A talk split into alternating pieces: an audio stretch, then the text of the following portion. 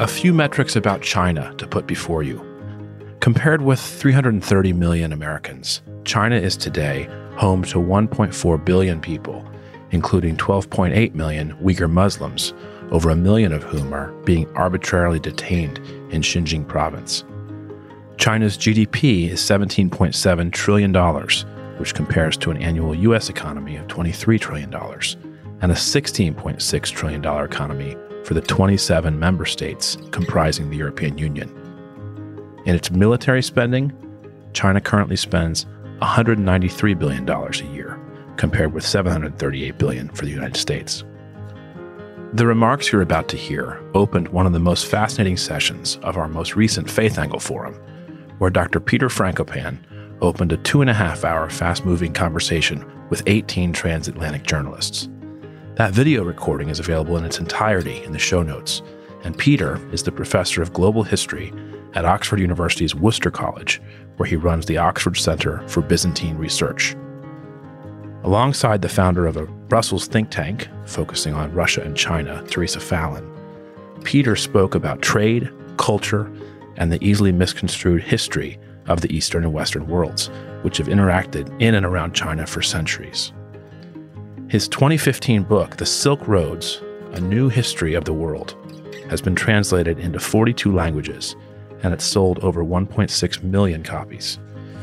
He's written four other books, including a 2012 title on the First Crusade and a forward looking book entitled The New Silk Roads, which won the 2019 Human Sciences Prize from the Caracal Foundation. Peter reminds us in the book that in the last 40 years, China's economic growth has lifted 800 million people out of poverty, over half its population. Today, the country is creating two new billionaires every month. And yet, while the Chinese Communist Party clearly knows what it wants, in many ways it's a black box to outsiders. Is its Belt and Road Initiative a multi decade economic growth plan for broader Asia or a possible trap for borrowing governments? Stories of China's systematic use of public cameras, as many as 700 million of them, worry Westerners. And its system of social credit scoring, other state security monitors, and worst of all, its holding captive in horrific conditions over a million Uyghurs, is truly ominous. And of course, China also boasts the second largest military in the world. That there is so much about China the average Westerner doesn't know feels I'm not sure what the right word is. Maybe implicating? In any case, enjoy an outstanding China talk from one of the world's top minds, making these things accessible to mainstream journalists. And if you like what you hear, check out the longer form video in the show notes, including thoughtful questions from a dozen or more European and American journalists. Peter?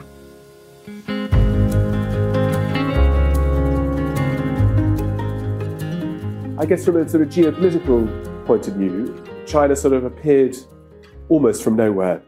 With the Obama Asia Pacific pivot that was, you know, 2014, 2015, there was a sudden awareness or reorientation of US foreign policy, military policy, socioeconomic policy, that China was bigger and more substantial problem. And I think that was how the Obama administration looked at China, that needed to be understood as well as managed. But that Asia Pacific pivot, I'm sure Theresa will say something about that, is something that we jumped onto late here with the EU as well. Putin had his own pivot to what the Asia Pacific means from most of the countries in the Asia Pacific region. Uh, China looms large in all of those, uh, as it does in the Indian Ocean world too, partly because of the way that China, will talk about that, I'm sure, with questions, China's role in the Indian Ocean and along, along the high seas. But that sudden rise of China's GDP, it's gone up about 15 to 16 times in the last 20 years, which is extremely rapid. And the idea that China's become a political threat. And I guess the first takeaway question from that is how come China, was China a threat all along? What changed that made us wake up in 2014, 2015 to think this was a significant issue? And to, to give some sort of just a, a, sort of particularly cheap shot, but in 2015, uh, Xi came on a state visit to the United Kingdom and had a pint of beer with David Cameron at his favourite Oxford pub. And we announced in the UK this was the start of a golden age of cooperation with China, something repeated by Boris Johnson when he was mayor of London. And we bore more or less in the UK gone over the course of between 2015 and probably 2018 for China being the answer to all of our prob- uh, answer to all of our problems to being the source of all of our problems. And that requires some very careful thought, not just from understanding how we make decisions. That requires a little bit of, of brain power to go into how is that understood in Beijing? Because despite the fact that I think it's quite well known, we, we've changed our leaders quite regularly in the United Kingdom recently. Uh, 44 days of a prime minister and 38 days. I think we've had four chancellors this year. The same personnel have been in charge in Beijing for at least a decade. So Xi's been in power for about 11 years. All of the team around him, there's been a little reshuffle in the Politburo of the 20th Party Congress, but essentially it's exactly the same people saying exactly the same things in exactly the same way. And in fact, we could probably map that out to Moscow too, where it's an even longer pedigree of more than 20 years of the same top team in power. And so the big question, like in any relationship, is did they change or did we? And if we changed, why did we change? If they changed, how and why did they change too? So to pick out a couple of quotes from the US National Defense Strategy, uh, the, the US badged in 2018 China as having the aim, as a quote, of the displacement of the United Nations, of displacement of the United States, I beg your pardon, to achieve global preeminence. And, and that's a pretty punchy assessment to publish in a national defense strategy that's publicly accessible. Uh, John Sullivan, acting head of state in the same year, uh, identified China, Russia, and Iran as forces of global instability. And that, I think, that process about what we're trying to look at at China tends to be through the lens of how is it a threat? What does it do wrong? Where does it compromise the rights of its citizens? Uyghurs, you mentioned, Josh, and uh, in terms of surveillance states. But how do we how do we understand it?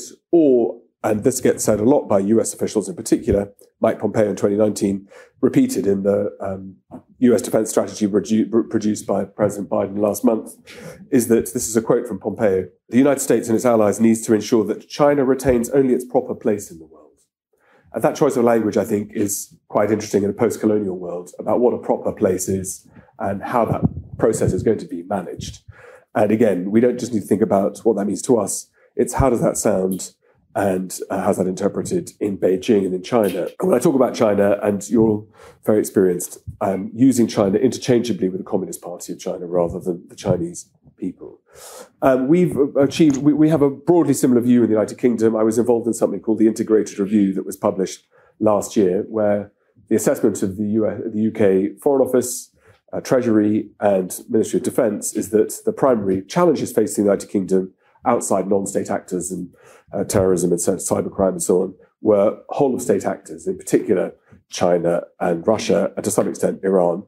Um, Integrated Review identified China as a systemic competitor, and uh, that, that, China will be the most significant geopolitical factor of the 2020s, uh, partly because, and these again quotes, of the scale and the reach of its economy, the size of its population, its technological advancement, uh, the increasing ambition of China to project its power, for example, through the Belt and Road that I will not talk about hugely here, but we will talk, I'm sure, in the Q&A, and that these will have profound implications worldwide. Clearly, China's authoritarian model, its different values, whatever in fact values really mean if one drills into those, hugely significant. But the challenge is how to harness the good bits that we want to take, growth, trade, climate cooperation, and how do we do how do we manage the bits that we don't want to deal with or find difficult and how do we build as the integrated review called it very euphemistically a robust diplomatic framework which means something and it means nothing. So it's obvious why china is a challenge and a source of concern. And again there's no particular order to these but clearly taiwan is an important talking point and thought point. Another one is about the attitudes towards intellectual property another towards the assertiveness that integrated review mentions and in particular, wolf warrior policies, sort of Chinese diplomats, particularly foreign affairs spokesmen, tend not to take things lying down and hyper aggressive uh, in their choice of language. The cyber capabilities that China has through state actors or, or state sanctioned, where FBI open a case, a major case every 10 hours against China sourced cyber attacks. Uh, the passive causes where China is kind of part of our problem, whether we like it or not. And I'm thinking here particularly about uh, jobs being offshored out of developed economies into not just China, but into South and East Asia too, which has been fantastic for the global poor. Uh, Josh mentioned 800 million out of poverty, and it's a it's a very fluid line, exactly what poverty actually means, and um, it's a World Bank metric rather than mine. But those beneficiaries of hyperglobalization of the last 30 years have been the global poor. And that's come at the expense of some of the people we spoke about yesterday, uh, the disenfranchised, or as Hillary Clinton called them, the deplorables, Democrat voters who've got nowhere to go, and the sort of pushback towards China across every single democratic and, in fact, also authoritarian systems too. So the, the single quickest way to lose an election today in the high income countries is to call for higher and closer cooperation with China, which strikes me as quite uh, curious, quite a curious culmination of Chinese economic and foreign policy to turn the whole world against you because of aggressive economic policy. So how to manage China's rise, or as Bob Zoellick put it uh, in 2005, how's China going to become a responsible stakeholder? The way we see it in the West is that China needs to prove itself in how it should engage with all of us, and it needs to behave in a way that we approve of, appreciate, and benefit from. And so all these questions, I think, come down to what does that actually mean? What does a rising, growing, prosperous China mean? How much of a concern is it that China's and it's not China's fleet, it's the, the People's Liberation Army, so the, which belongs and is controlled by the Communist Party. The military is not a Chinese national military, it's a, it's a Communist Party military. What does it matter if China could put more naval vessels out to sea than the United States? Does it matter what size they are? Does it matter what range they have? Does it matter what kind of defensive or offensive capabilities it has?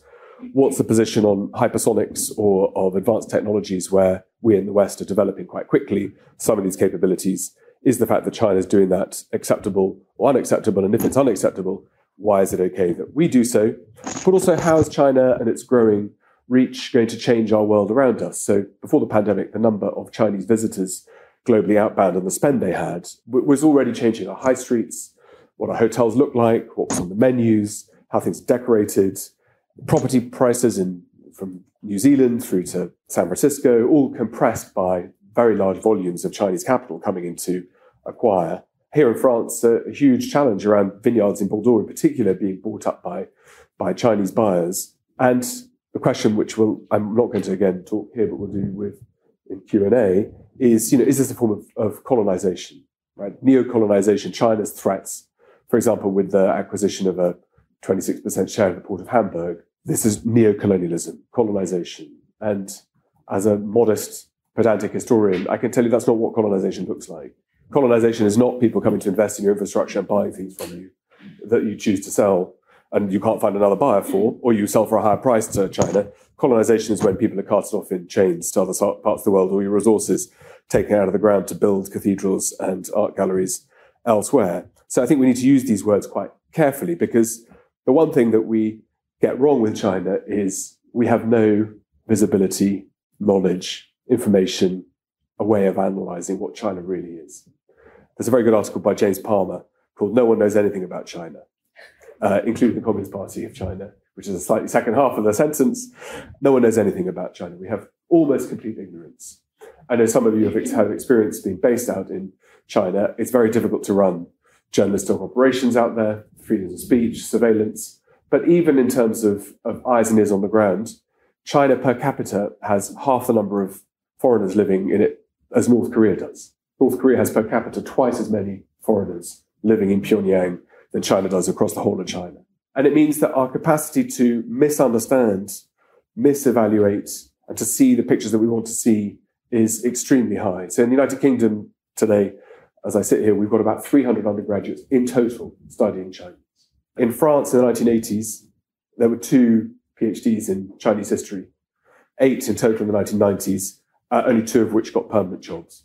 That's a black hole of such profound dereliction of duty if you're worried about what China might mean in the future and how one might try to understand it. So I'm not going to ask any of you, but I do I do ask my students, you know, can you name a single Chinese actor or Chinese film star? Have you ever seen a Chinese film that you can remember or think of?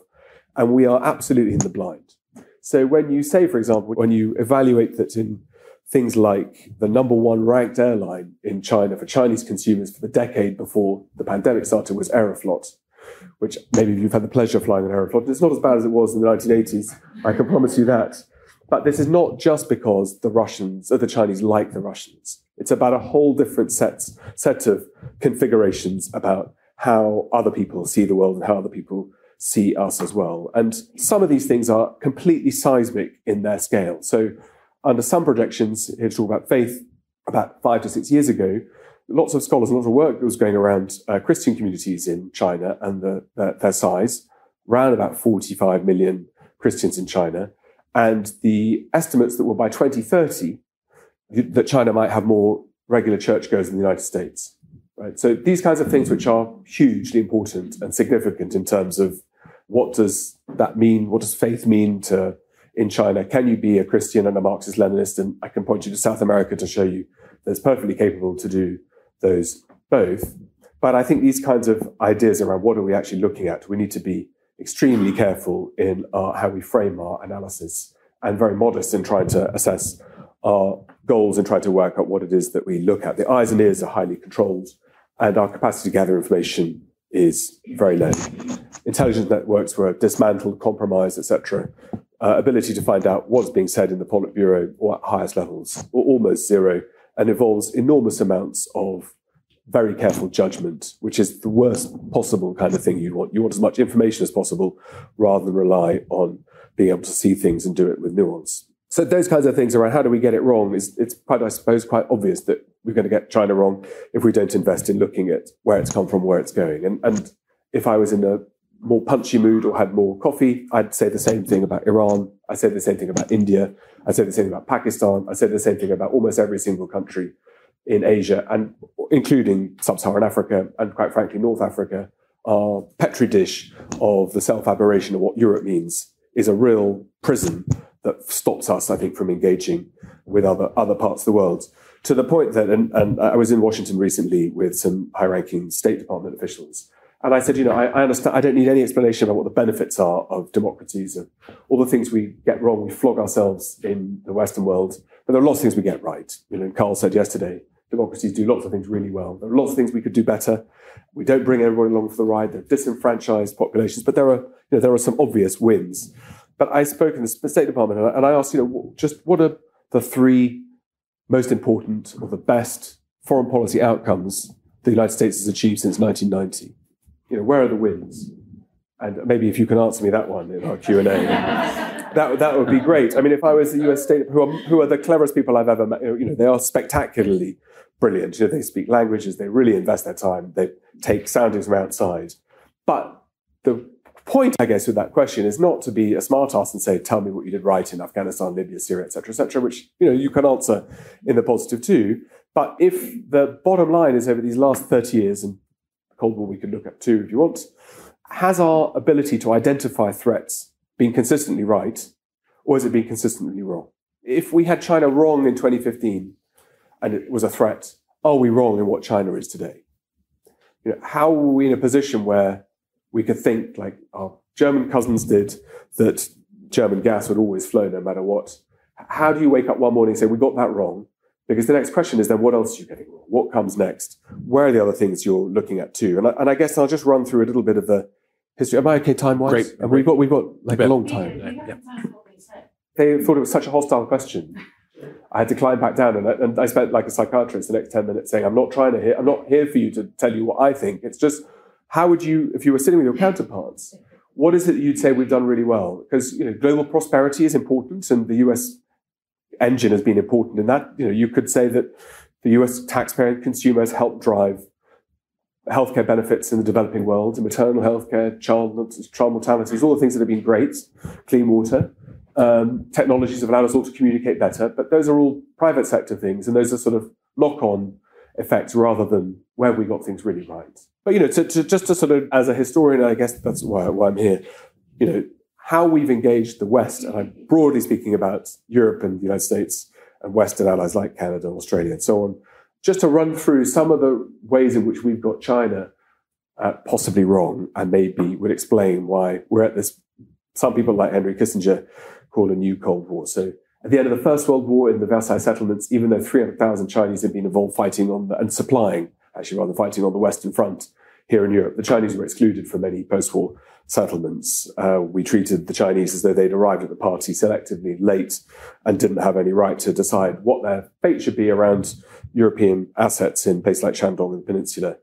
In the end of the 1940s, the United States, for uh, incredible reason, it's quite something when you invest your money to rebuild the enemy you just conquered. But the Marshall Plan built Europe back up into what it became.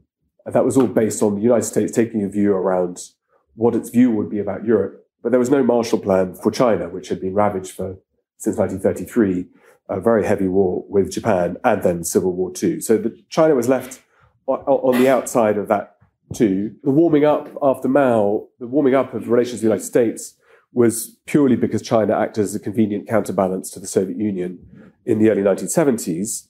And at that point, it was about finding alliances against Moscow. China was brought on side by the Nixon administration with Kissinger to try to, to find a way of stabilizing and building a world that suited how Washington perceived its threats to be at the time. And to give just some, some I think, important context, I've been reading recently Frank Dikötter book about that covers the Tiananmen Square uh, massacre of uh, 1989.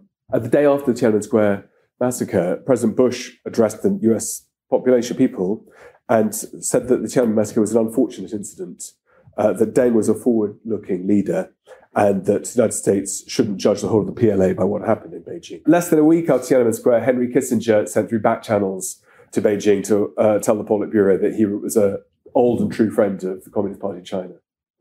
So even in the wake of Tiananmen Square, with tanks on the streets, uh, 100,000 people minimum in, in Tiananmen Square itself, uh, the way in which China and our American attempts, in this particular case, Brent Scowcroft too, following through with similar kinds of reports about what it was that China represented, what kind of opportunities, was profound misjudgment and extremely, I think, to, to use George Bush's words, extremely unfortunate in retrospect that the opportunity to talk about what happened uh, were completely lost. That process over the last 30 years, you know, you can run through German policy under Helmut Kohl, Schroeder lifting arms bans, Merkel pinning a great significant part of the German economy on access to Chinese markets without the reciprocal benefits that they might have asked for, Clinton bringing China into the WTO and then being convinced that this would be, as Clinton put it at the time, that he was convinced that he would that we would see democracy in his lifetime in China. And the one of the WTO negotiators, as they put it, they said this is a win-win for the United States. They give, we take. What's not to like? And I think that idea about what it was that China would do and what it would turn into, there are some salutary lessons in that kind of failure to analyze what was going on, because at not a single moment since, in fact, opening up of China in 92, and not a single moment since then has the Chinese Communist Party ever considered any form of meaningful opening up, any form of meaningful press freedoms, any meaningful attempts to have a symmetric relationship economically or politically uh, with any Western state, or in fact with any of its neighbors and nor any attempt to try to not game our system, which is China's big competitive advantage. It can subsidize um, all of its exports and then undercut manufacturers that then uh, take big companies out of the uh, picture. That, that model has been hugely successful for China, no question about it, whichever way you look at it. Poverty, 80,000 kilometers of high speed rail links that allow obviously people to move around quicker, cheaper. That galvanizes trade. And the wealth creation in China has been huge. And like we've done um, with the United States, I, mean, I beg your pardon, with Russia, Western countries have been extremely eager to find comfortable homes for the billions that have been pushed out of that out of the system or hidden out of the system. So in the state of Delaware alone, uh, there are 300 billionaires of Chinese origin. Delaware is a great state if you want to. Sorry, South Dakota. South Dakota is a great place to park cash if you don't want anybody to track where you put your money. And as we learned with Russia, or should have learned with Russia, when you allow cash to leach out of the system, you prevent the emergence of the middle class. You allow for massive elite structures that are difficult in the long run. You build up highly complicated political structures, and you bring business that has significant implications for your own populations too. So th- those processes, I think, of how China has reached where it is are, are really important to understand. So, if one takes a long view let's say, the last century, uh, around about 1900, it was very similar discussions took place in India at the time, which was the, the primary question for uh, political philosophers was how is it possible that, that the subcontinent of India and China, which had been the leading global economies and political systems for 1,000, maybe 2,000 years, maybe even 3,000 years, how had they been overtaken by crummy little island in the North Atlantic? You know, and Britain's ability to build an empire is a source of extraordinary achievement and asks lots of kinds of questions. One of which is around what representative democracy was in the first place. We had a little bit about that. I definitely would like to come back and talk about what that meant. But the question was, was how is it possible that Europe had colonized everywhere and these great civilizations, China and India in particular, uh, had not only failed to do so, but had been colonized in the process. And the Opium Wars, the ways in which the you know two envoys were humiliated in uh, the 1850s that eventually ended in a, in a British raid that burnt the Forbidden Palace in Beijing, nicked, stole all of the, the treasures, which now some of them sit in the Ashmolean in, in Oxford. How is it possible that China had, had lost its place in the world and had been relegated to the role of a vassal? And the answers to those questions how to fix that were people like Sun Yat-sen and then Mao. It was about changing China from a agrarian, rural, so-called backward population into an industrial powerhouse. Implicit in all of that, r- running through the last hundred years, was China never wanted to be humiliated again. So in China today, it's called the Century of Humiliation, sort of roughly from 1800 to 1900 in the Boxer Rebellion. And in fact, there's now, since, since the beginning of the century, the last 20 years, there's a National Day of Humiliation, which is funny. We celebrate Trafalgar Day in England. We celebrate, you know, most places celebrate good things, you know, Declaration of Independence. China has a National Humiliation Day to enforce into its people and its population that the West have framed us. The reason why we are catching up and have to look after ourselves is because of the way in which we've been misunderstood, poorly treated by colonial imperialist powers. And that language translates very nicely into Marxist Leninist thinking about resource extrapolation and extraction. So, over the last hundred years, one of the stories that goes right the way through China, its engagement in its perception of itself, is that the United States in particular, but the West, are trying to change China. They're trying to corrupt them.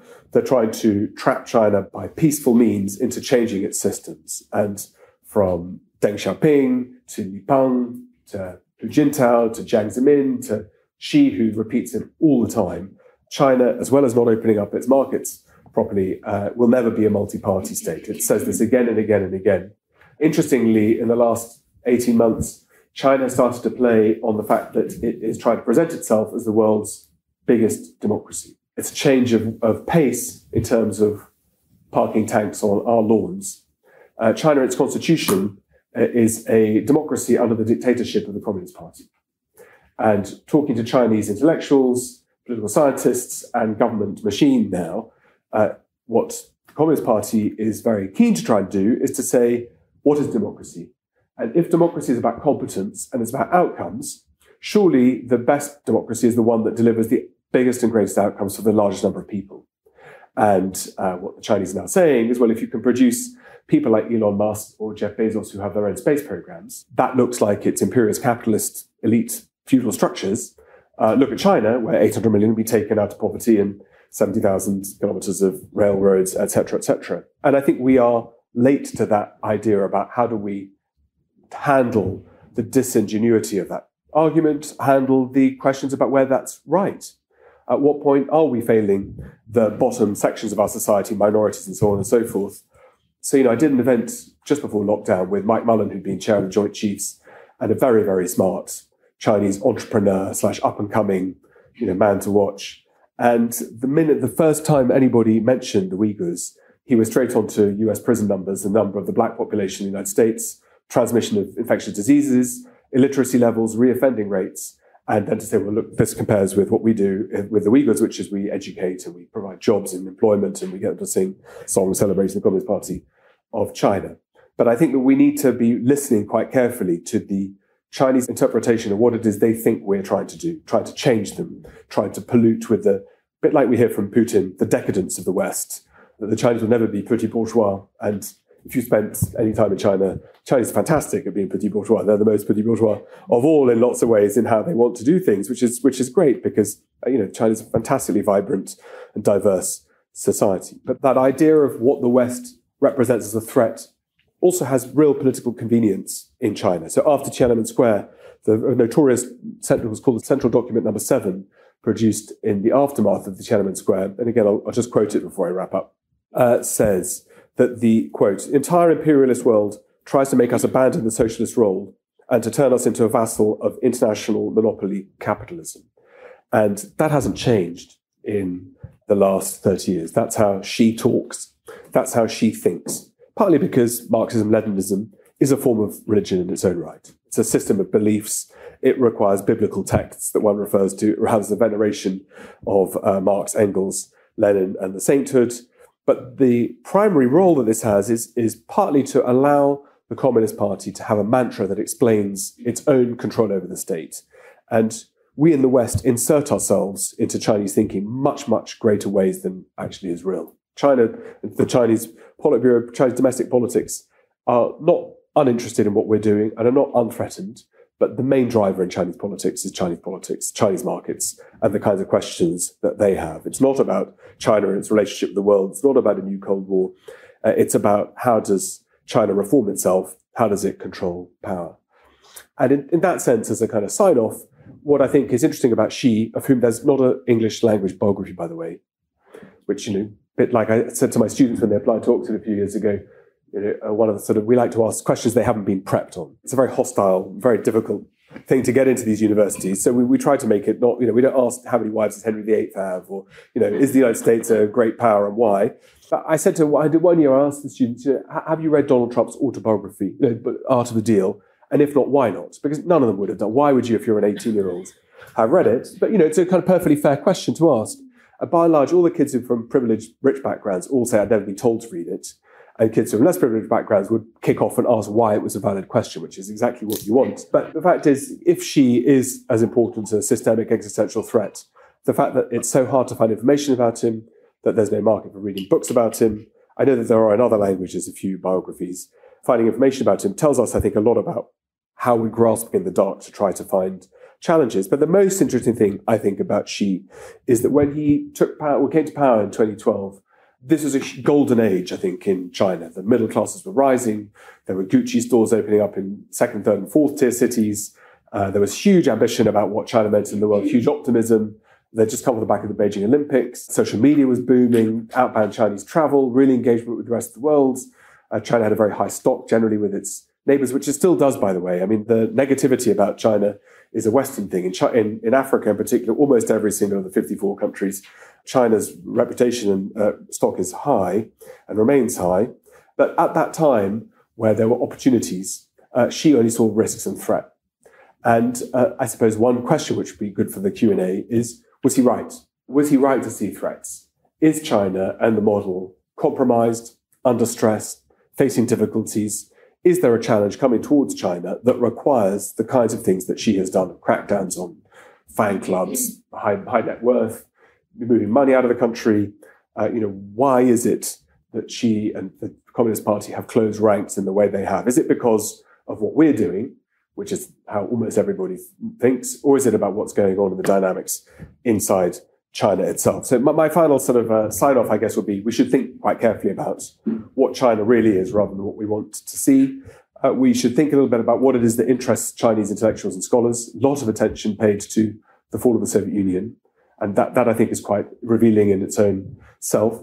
But also, you know, the stuff I know that you work on, many of you, and write about and think about around what does China's role within this Ukraine crisis and within the kind of global new orders look like, whether it's in terms of BRICS, whether it's in terms of the Shanghai Cooperation Organization, whether it's China, as Bob Zoellick said, responsible stakeholder, what that means, China's role within the United Nations, but also rather than trying to work out what we think about China, also trying to think about how China, Communist Party, Beijing, intellectuals think about us.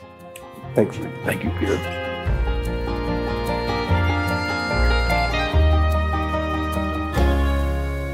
Faith Angle's new work in Europe exists to connect top European journalists with their American counterparts and with leading scholars and clerics who see religion at work all around us.